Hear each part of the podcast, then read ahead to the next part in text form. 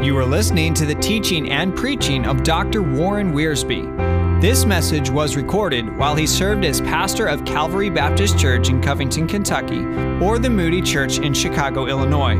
For additional resources, please visit twoprophets.com. That's the number two, P R O P H E T U.com.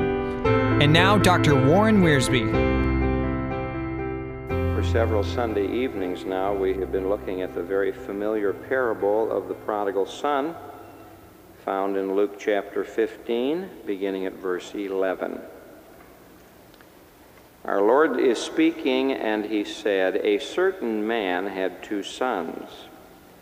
And the younger of them said to his father, Father, give me the portion of goods that falleth to me. And he divided unto them his living. And not many days after that, the younger son gathered all together and took his journey into a far country, and there wasted his substance with riotous living. And when he had spent all, there arose a mighty famine in that land, and he began to be in want. And he went and joined himself to a citizen of that country, and he sent him into his fields to feed swine. And he would fain have filled his belly with the husks that the swine did eat, and no man gave unto him.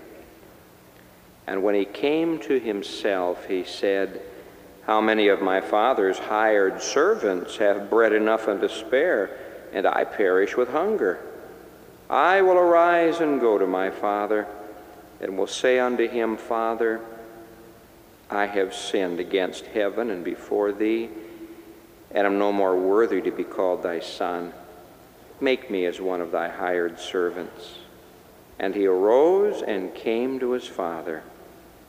But when he was yet a great way off, his father saw him and had compassion, and ran and fell on his neck and kissed him. And the son said unto him, Father, I have sinned against heaven and in thy sight, and am no more worthy to be called thy son. But the father said to his servants, Bring forth the best robe, put it on him, and put a ring on his hand, and shoes on his feet. And bring the fatted calf, and kill it, and let us eat and be merry, for this my son was dead and is alive again. He was lost and is found. And they began to be merry. Now, as you read this story, you uh, are confronted with the fact that actually there are three sons involved in the story. There is the younger son, and there is the older son. He's described in 25 through 32. And there is the eternal son, Jesus Christ, who was telling the story. It doesn't cost us a great deal to tell a story. I'm not talking about telling a lie, that always costs.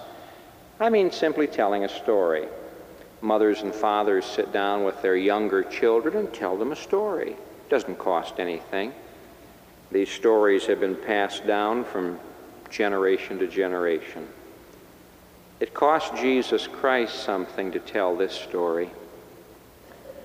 For when he was telling this story, he was revealing what he had to do to make this story possible. You see, the greatest truth that we can learn is truth about Jesus Christ. All Bible knowledge focuses on Christ. Beyond the sacred page, I seek Thee, Lord. My spirit pants for Thee, Thou living Word. It's tragic that we waste so much time that we could be spending learning more about Christ. I was telling my Sunday school class this morning that when our Lord Jesus returns and we face him, some Christians are going to be ashamed. Jesus Christ will be a stranger in some respects to some people. My dear friends, 30 seconds after you see Jesus Christ, you will wish you could live your life all over again, and so will I. Then why don't we start living that way now? And one of the most important things that we can do is to learn more about Him.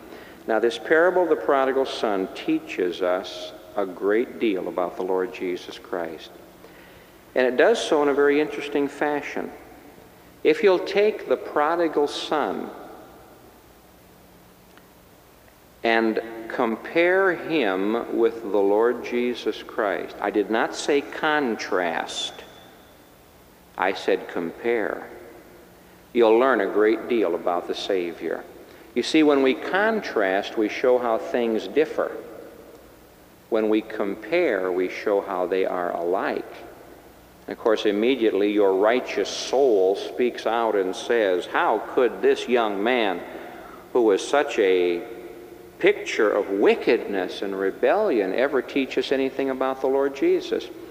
Well, if you look deeply enough, you'll find that there are a number of comparisons between the prodigal son and the Lord Jesus that teach us about him. And I think in the end help us to love him more.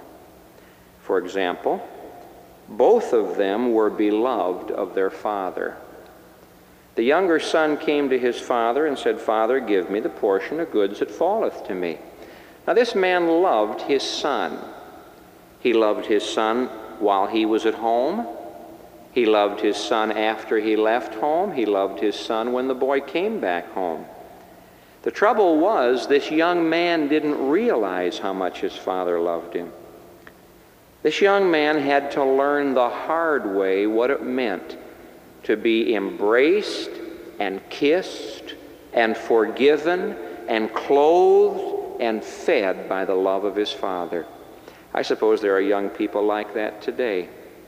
They take their parents for granted and never really realize how much their parents love them. Both of these were loved by their father. The prodigal son was beloved by his father. It's too bad he had to learn the hard way. The father loved him so much he even permitted him to go and have his own way. The father could have constrained him, the father could have bribed him. He didn't. He said, Son, the only way you're really going to learn how much I love you is the hard way. You could stay here and learn the easy way, but you won't do it. I love you too much to make a robot out of you. I love you too much to wind you up like a little toy. I'll have to let you have your way. But I want you to know that eventually my love is going to draw you home. That's what drew the boy back home. What did he say? He said, My father takes better care of his hired servants than these people are taking care of me. You're better off being my father's hired servant than you are being a son out here. You see, he awoke to the fact that his father loved him. And that's what took him back home. Now, pause with me and think about how much God the Father loved his son. Now, when you're witnessing to unsaved people and you want to convince them that God loves them, you turn to the Gospel of John, and that's a good place to turn. Over and over again in the Gospel of John, we're taught about God's love for a lost world, God's love for sinners. Did you ever page through the Gospel of John and learn how much God the Father loves his Son? You see, we don't think about this. When we come to Calvary, and we see one hanging on the tree in agony and blood, we say, Oh, how much God loves me. But we don't pause to think how much He loves His Son. That's why the story of Abraham and Isaac is in the Bible. Every father can identify with that story in Genesis 22 because there is the heart of a loving father as he places his only son upon the altar. Oh, what a picture of love! Well, turn to John chapter 3. We always read verse 16, God so loved the world. How about verse 35? Jesus says, The Father loveth the Son and hath given all things into his hand. The prodigal came and said, Father, give me the portion of goods that belongs to me. Now, according to the Old Testament law, if a man had two sons, The older son got two thirds of the inheritance, the younger son got one third. But here's Jesus Christ saying, My Father loves me so much, He has put all things into my hands. How about John chapter 5 and verse 20? Jesus says, For the Father loveth the Son, and showeth him all things that he himself doeth. You see, if the younger son had come to his father and said, Father, give me my inheritance, and Father, show me how to use it, show me what I should do with it, that would have been a different story. But he didn't. He said, Give me what belongs to me. And he took off and spent it the way he wanted to. Jesus says, My Father loves me and He has put all things into my hands. And more than that, He shows me all the things that He's doing. And so I can take what He gives me and use it the way He wants me to use it. How about John chapter 15? Here is a remarkable statement. John chapter 15, verse 9. As the Father hath loved me, says Jesus, so have I loved you. Now, that's a remarkable statement. Young lovers have a difficult time expressing to each other how much they love each other. Our songwriters are making a fortune figuring out new ways for people to say, I love you. Jesus Christ is saying here that He loves us as much as the Father loves Him. Now, the prodigal son could not share any love. The tragedy was he loved only himself. But Jesus Christ is saying, My Father loves me. He's put all things into my hands. My Father loves me. He shows me what He's doing. And the love that He has shown toward me, I'm showing toward you. I can understand why God the Father would love God the Son. God the Son is perfect. I can't understand how God the Son could love me as much as God the Father loves him. That just staggers me. How about John chapter 17? Verse 23. Jesus Christ is praying to his Father, and he says, That the world may know that thou hast sent me, and that thou hast loved them as thou hast loved me. Now, there it is again. The Lord Jesus loves me as the Father loves him, and the Father loves me as he has loved the Lord Jesus. Now, the love that the prodigal son had was very selfish. He wanted what he wanted, and he went out and bought his friends and bought his popularity. And when he ran out of money, he ran out of friends. And his popularity rating dropped considerably. In fact, he wasn't even liked very much by the pigs. But Jesus Christ is saying, I love you as the Father loves me, and the Father loves you as He has loved me. Our whole experience is an experience of love. Both of these sons were loved, greatly beloved of their Father. Now, this makes Calvary much more meaningful to me. When I come to the cross of Jesus Christ and realize the love that's there is not a selfish love, the Father loves me as he loved his Son. The Son loves me as the Father loved him. Both were beloved of their fathers. There's a second comparison between the prodigal son and the eternal Son of God, and it's this both of them left home. Now, I know the uh, prodigal's motives were wrong. He left home for the same reason many people leave home when they're young he wanted freedom. He didn't know what it was, but he wanted freedom. He ended up in bondage. He wanted enjoyment. He ended up in sorrow, emptiness. He wanted to live, and he ended up dying. He wanted to find himself, and he ended up losing himself. Many kids have done this. It's the going thing today. But our Lord Jesus Christ, when he left home, left home with a different motive altogether. He left home that he might go to the far country and bring people back with him. Now, consider with me two amazing facts. Number one, the home that Jesus left was far greater than the home that the prodigal left. I don't know much about this man's home. I get the impression they were rather well to do people. They had hired servants. They could afford to kill a fatted calf. Many Jews couldn't do that. They didn't, they didn't have that kind of wealth. His son, his older son, worked out in the field. They were able to call in an orchestra and have music and celebration. As you read this story, you sort of get the impression that this boy left a pretty good home. They weren't living in some shack somewhere, they had things pretty well. But I want you to know that when Jesus left his home to come to this earth, he left a far greater home. It always amazes me to consider that Jesus Christ was willing to come to this earth. He came into his own, his own received him not. The hymn writer puts it out of the ivory palaces into this world of woe. Only his great eternal love made my Savior go. I would uh, suggest a second astounding fact. Not only did the Lord Jesus, when he left home, leave a greater home behind, but when Jesus came into the far country, he went into a much more difficult situation. Now, the prodigal son got exactly what he deserved. When we look at this story, we say, that's exactly what you deserve. You're reaping what you've sown. You've made your bed, lie in it, stew in your own grease. That's exactly what you ought to have. Can say that because it's not happening to us, it's happening to somebody else. Ever stop to think how far away was the far country that Jesus came to? Watch this now.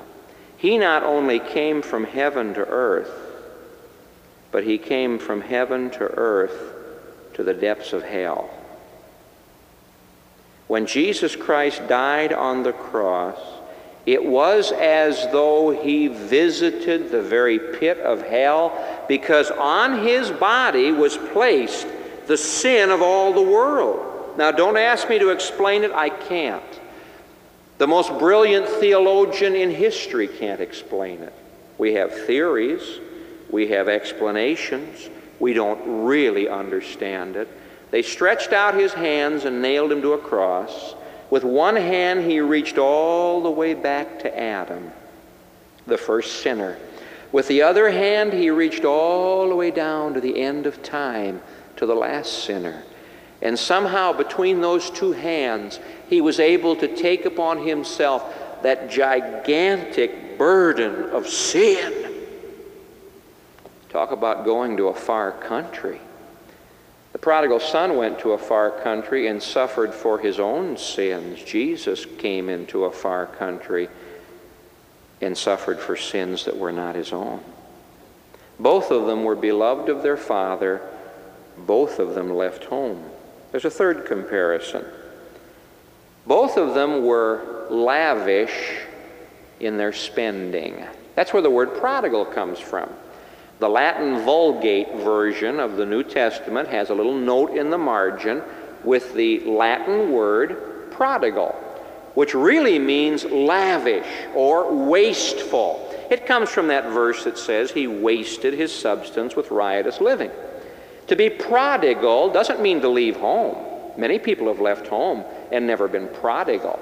To be prodigal means to be wasteful, to be extravagant, to waste what you have. It means to be lavish in your spending. It can be used in a good sense or a bad sense. For example, God the Father is very prodigal. Did you ever visit some area in this world where there were just thousands and thousands of flowers and very few people to look at them? Do you know that right now, up in the crevices of some of our highest mountains, are little flowers growing that nobody's ever going to see? On a clear night in Chicago, which occasionally happens, you can look up and you can just see all those stars, and then you get dizzy by considering the fact that beyond them are trillions more, and beyond them are zillions more, galaxy upon galaxy. Is all of this really necessary? God the Father in creation was so prodigal, he just spent so lavishly. He's decorated this world with beauty. He's decorated the heavens with glory. Well, God the Son was prodigal. He wasn't prodigal with money because he didn't have any. Peter had to go catch a fish to pay their taxes. Jesus said the foxes have their dens and the birds have their nests, but I have no place to lay my head. He wasn't carrying any Conrad Hilton or uh, motel credit cards. He just was poor. And yet he was prodigal. I mean by that, he was lavish in the way he spent of himself. Consider, for example, the lowest sinner could come to him and he'd receive that sinner and forgive. You didn't have to have a, have a ticket or an appointment. The weakest, most poverty stricken, most socially rejected sick person could come to him and be healed. A leper could come. Jesus, after a synagogue service, went to Peter's house, and Peter's mother in law was sick, and Jesus raised her up from her sickness. And the word got around the town that Jesus was there healing people. And everybody waited for the Sabbath day to end because these good Orthodox Jews would not want to be healed on the Sabbath day. And as soon as it was sundown and Sabbath was over, they came to the door of Peter's house. The whole town met at the door, says Mark. And Jesus spent those next hours just magnificently, extravagantly healing people, most of whom never said thank you. He met ten lepers one day and he said, Go show yourself to the priest. And they turned and were healed. And out of the ten, one came back and said, Thank you. You see, my Lord was very lavish in his spending, especially when he went to the cross. When he went to the cross, he gave the ultimate in spending. Now, it doesn't cost me a great deal to hand somebody some money for a place to sleep or a bit of food to eat or some clothing to wear. But if you go to someone and say, Look, I'll give my life for you, that's the ultimate. You can't do much more than that. Greater love hath no man than this, that a man lay down his life for his friends. And Jesus laid down his life for his enemies. And he gave that final gift of the spending of himself. You see, the prodigal son was wasteful in sin. Jesus was extravagant in grace. Both of them were lavish in their spending. Now, the prodigal made himself poor, which leads us to our next point. Both of them became poor. For you know the grace of our Lord Jesus Christ, says 2 Corinthians 8 9, that though he was rich, yet for your sakes he became poor, that ye through his poverty might be rich. Now, there's nothing, nothing difficult about that verse. He was rich, he became poor. We were poor. He made us rich. The prodigal son started off rich. Father, give me. Father gave it to him. The Greek word here, uh, verse 13, he gathered all together, literally means he turned his goods into money. He took all of his inheritance and turned it into money, pocketed the money, and went off and wasted the money. He started off rich and became poor. When he got back home again, he became rich. Put a ring on his finger, put shoes on his feet. Let's have a party. The Lord Jesus Christ started out rich. We could just spend the rest of this week discussing how rich he was before he came to this earth. The riches of his glory, the riches of his power, the riches of his wisdom. He was rich, he became poor. He did not become poor to try to build himself a reputation as the prodigal son did. He did not become poor to try to gather around him a group of cheerleaders saying, Oh, what a wonderful person, as did the prodigal son. No. The Lord Jesus became poor because he knew we were poor. He came where I was poor and he made himself poor for my sake. I'm not talking simply about poverty of material things. I'm talking about poverty of spiritual things. my Lord Jesus Christ entered into, now don't lose this, my Lord Jesus Christ entered into the tragic waste of sin. Let me go one step further. What are the wages of sin? Death. And he suffered those wages. Now, the prodigal son spent everything, was left broke. Ah, but he was able to go back home again. The Lord Jesus Christ spent everything he had. He gave everything that he had. Not that he just might go home again, but that he might take somebody with him.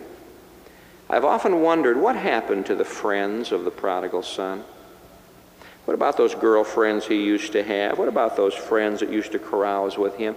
What kind of a what kind of a crowd did he leave behind? Our Lord Jesus, when he went to the cross, became poor. Not that he make, might make other people poor, but that he might make us rich. Which leads us to our fifth comparison.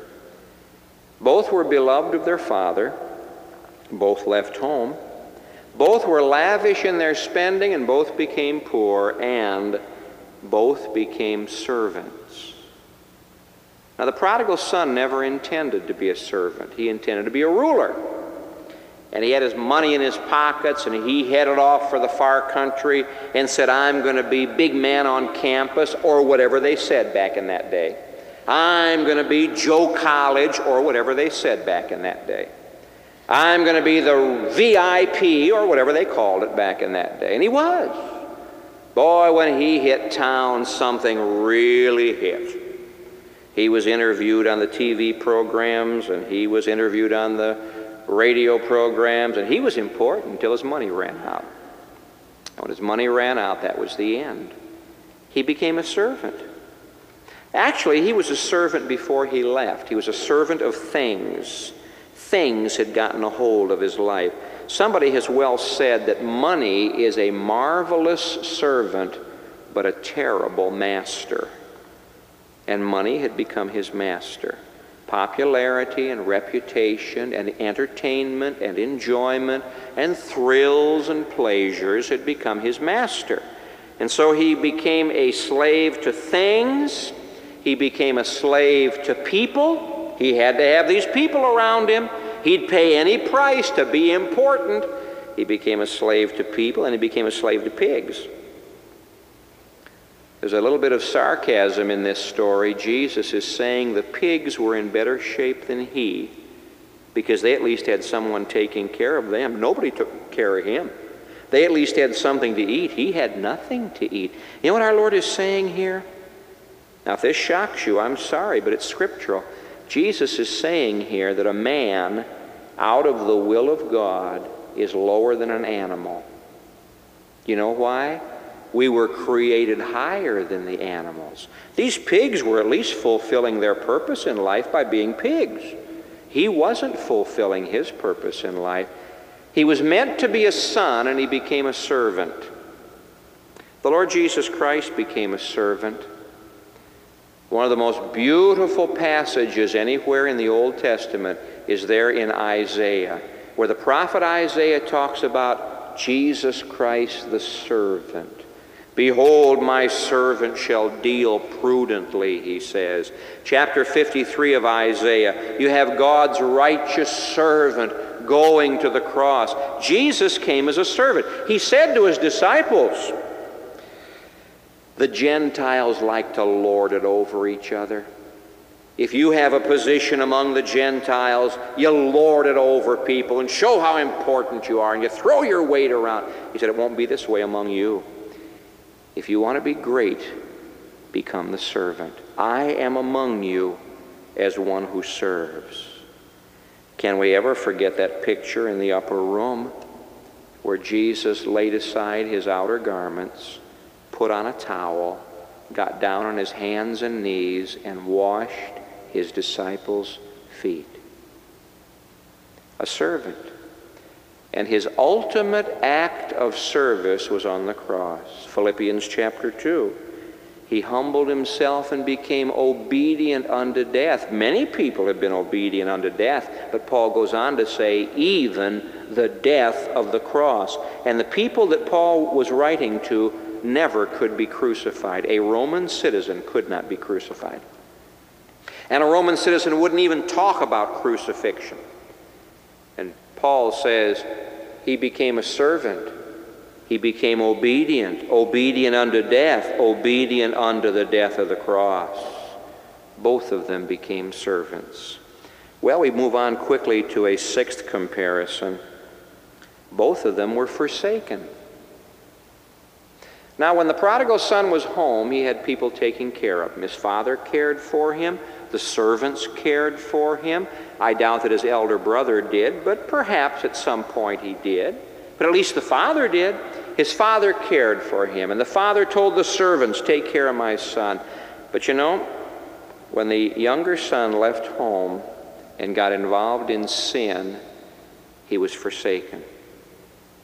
I wish we could somehow convince people that sin leads to loneliness and isolation. I watch it here in the city of Chicago. I meet people who are lonely I don't mean solitude. I enjoy solitude. There's some times when I just get away and go sit in a park bench. And just, just think and pray and meditate. You're all alone, the phone's not ringing. I enjoy solitude, but nobody enjoys loneliness. When you're lonely, you can be in the middle of a big crowd and still not feel it. You're lonely down inside. Sin always leads to loneliness. Sin leads to being forsaken. This fellow had purchased friends. When his purchase price was gone, his friends were gone. He had purchased thrills. When his purchase price was gone, the thrills were gone. Everything he lived on was a substitute. You see, when he left home, he left the real thing, you'll excuse the term. His father had sincere love for him. His father had sincere care for him. His father would have loved to have showered blessings upon him, but the boy wouldn't let him. And little by little, this boy moved into loneliness and isolation, and he was forsaken.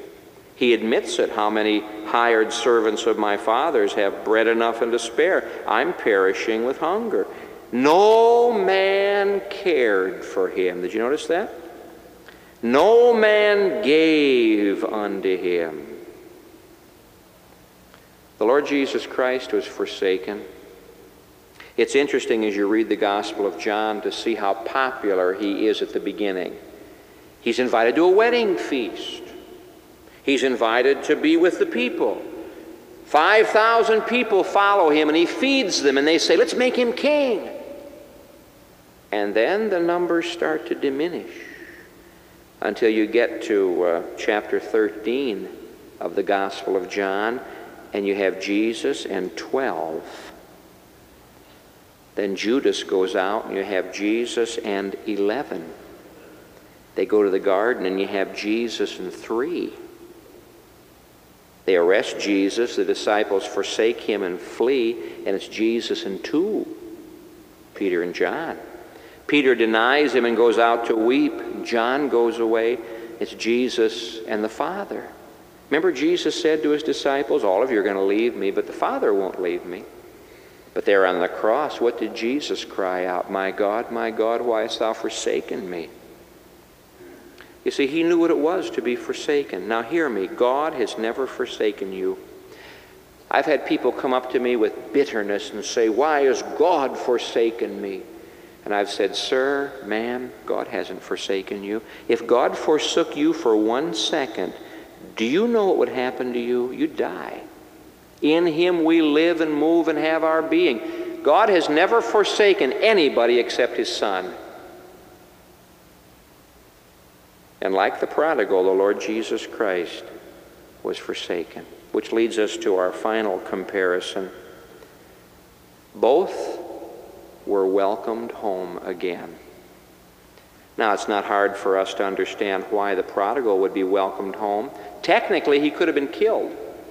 According to the Old Testament law, if a man had a rebellious, wasteful son, he could kill him. He could call the elders of the city together and say, My son is a rebel. And they'd pick up stones and stone him. But the father didn't do that. The whole point of this story is that God welcomes sinners who repent and who will come home again. And the prodigal came home and he was welcomed. In fact, everything he was looking for out in the far country, he found at home. What did he want out there in the far country? Well, he wanted to have enjoyment, parties. He found one at home. He wanted music. He found it at home. He wanted clothes. Put a robe on him. Put shoes in his feet. He wanted jewelry. Put a ring on his finger. He wanted to eat.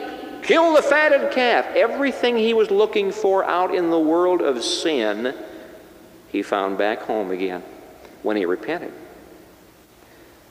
I wonder what it was like when the Lord Jesus Christ was welcomed back to glory. Look, ye saints, the sight is glorious. See the man of sorrows now. Oh, I tell you, what must it have been like when our Lord Jesus Christ ascended back to heaven? Must have been a thrilling thing. All of the angelic hosts were gathered together to sing his praises welcoming the son back home again. He came back home not because he'd run out of money. He'd come back home because his work was done. You see, the prodigal son wanted to come home to work. Make me a servant. Jesus Christ came home because his work was done. No longer a servant, a sovereign. For on the cross he said, It is finished. In the garden he said, Father, I have finished the work that you gave me to do. Now give me the glory that I had with you before the world was. When the prodigal son came home, they put a ring on his finger, a picture of sonship. Oh, but when Jesus came back, there was no need to affirm his sonship. He was the Son of God from all eternity. When the prodigal son came home, they put a robe on him. But when Jesus came back home, robed in glory, robed in light. And you see, if Jesus Christ had not gone home again, nobody could ever go home. But because he went home, you can go home. That's why Jesus said, I am the way, the truth, the life. No man comes to the Father but by me. And because the Lord Jesus Christ went back home, it says to me, there is a way of salvation. There is a fountain filled with blood drawn from Emmanuel's veins. And I can say to anybody here tonight, if you'll come through Jesus Christ, you'll come to the Father and you'll be welcomed. This then is the prodigal son. As I look at this story and consider these comparisons, and there are many more, I say to myself, what a wonderful Savior is Jesus, my Lord. A wonderful Savior to me. I stand amazed in the presence of Jesus the Nazarene and wonder how he could love me, a sinner, condemned, unclean. I have to say, amazing grace. How sweet the sound that saved a wretch like me. What about you? Have you come to know Jesus as your Savior? And if you do know him, do you really appreciate what he did for you? Heavenly Father, thank you that Jesus Christ was willing to do all of this and more for us. I pray for any here who don't know the Savior that, Lord, they'll trust him. They'll come to trust him, believe on him, and receive everlasting life. Thank you that we have this living way, this true way to heaven. Oh, I pray that there will be those here now who will believe and be saved. And Father, help those of us who are believers to love the Lord Jesus more. For it's in his name that we pray. Amen. All of Dr. Warren Wiersbe's material is owned and managed by Scripttext. The material contained in this podcast is copyrighted and is for personal use only, not to be duplicated or sold without prior written consent from Scripttext.